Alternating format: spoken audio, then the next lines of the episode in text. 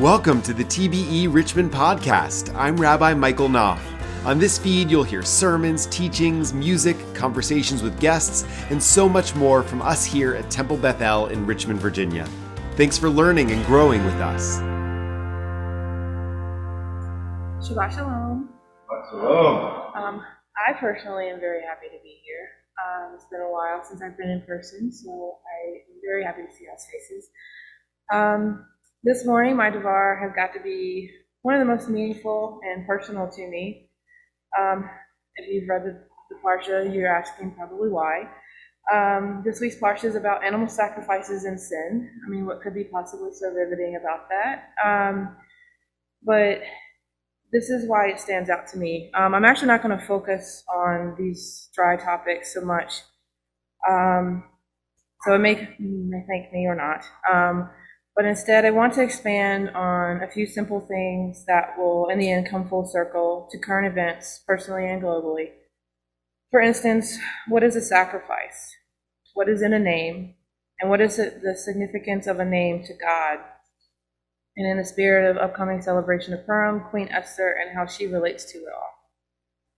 According to Merriam Webster, sacrifice means to suffer a loss of something of value, give up, renounce, injure, or destroy, especially for an ideal, a belief, or an ultimate end. In truth, the term sacrifice comes from the Latin word meaning to make something holy. And its most Hebrew equivalent word is korban. But um, the word and acts of sacrifice in Torah uh, surfaces countless times. Just in this week's Parsha alone, we are introduced to five different ones the burnt offering, the meal offering, sacrifice of well being, sin offering, and penalty offering. While most will define sacrifice as a physical act of slaughtering either an animal or human to a deity at an altar, it can manifest in a multitude of ways. Yes, Abraham was to sacrifice Isaac, a physical sacrifice. However, Moses sacrificed his prestigious and exorbitantly wealthy, comfortable life and status within the Pharaoh's house, material and personal comforts, for su- suffering with the Hebrews and lived decades in these less than glorious living conditions in the wilderness with a group of untrusting people. And Jacob sacrificed over seven years of his life, so time, and servitude to Laban in order to win his chance with Rachel. So there is more than a physicality to sacrifice. So when someone gives of themselves with positive intentions, I personally believe this is to be one of the most revered sacrifices. But let me pause there for a moment to discuss another topic names. What is a name, or better yet, what is in a name, and what does a name and does a name define us? A general definition of a name is a word or group of words indicating the identity of a person. They carry deep personal, cultural, familial, and historical connections. They give us a sense of who we are, the communities in which we belong, and our place in the world. A name is the essence of being, truly being who we are. What is a name significant, or what is a name significant to God? I personally think so. A name given by God is a name that will lead us to God's promises, if you will. God changed Abram's name to Abraham, Sarai's to Sarah, Jacob's to Israel. Through those names, God gave us new beginnings, new hopes, new blessings, and new life. In short, a name is a prayer. However, a name does not define us as individuals, nor as communities. What defines us are our actions. So, how does sacrifice and names connect? In a few days, we will be observing the tradition of Purim, which has been going on for generations and over a multitude of, sorry, going on for centuries and over a multitude of generations. While Esther is one of the few books in the Tanakh that does not mention God, um, and some would even say it's a comic bedtime story. It was, however, historically recorded that Jews celebrate the significance of Purim. In the book of Esther, chapter 9, verse 27, Mordecai agreed that Jews took it on themselves to establish the custom that they and their descendants and all who join them should without fail observe these two days every year in the way prescribed and at the time appointed. These days should be remembered and observed in every generation, by every family, in every province, and in every city. And these days of Purim should never fail to be celebrated by Jews, nor should be nor should the memory of these days die out among our descendants. While some believe the book of Esther was filled with frivolity and was lighthearted, or whether or not the tale was historically accurate, I see sacrifice in many forms. Esther's name, given name, was not Esther. Hadassah was. Every time I read the story of Esther, when she changed her name per request of Mordecai, I always ask how God would perceive this. Would he feel disrespected because she hides her Jewish culture? Or did he allow it because of what was going to happen? I've come to believe that sometimes God seems to be silent. We, we might even think that he does not care about us.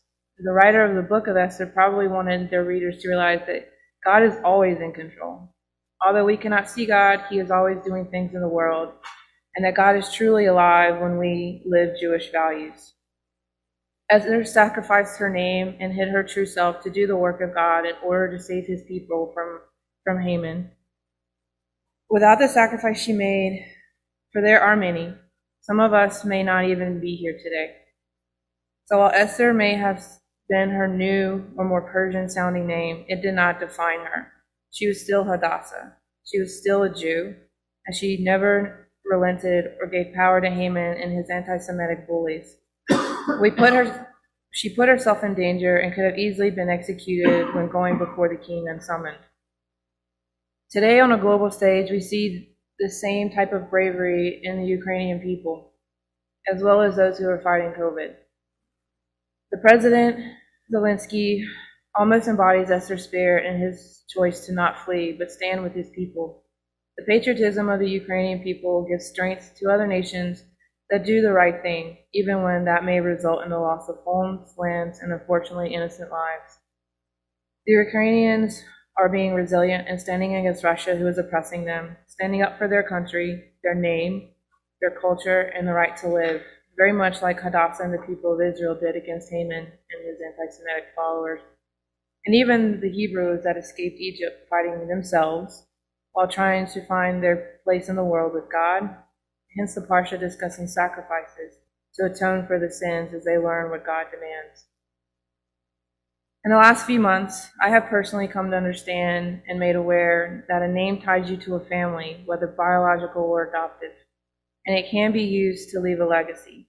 Wholeheartedly giving myself to Temple Beth El, taking on a new name, Hadassah, because if you can't tell, she is my biblical superhero and what we stand for as Jews are stepping stones to the legacy I want to live for my future children and grandchildren.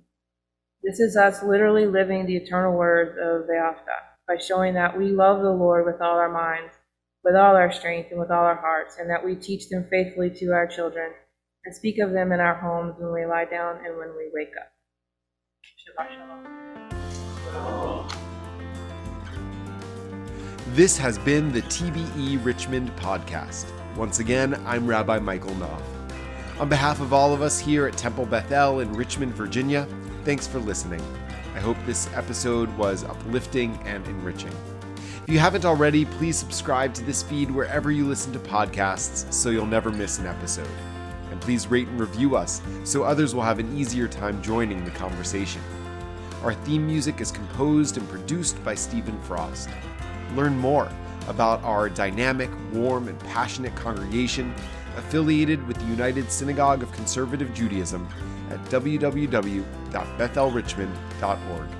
Until next time, Shalom, y'all.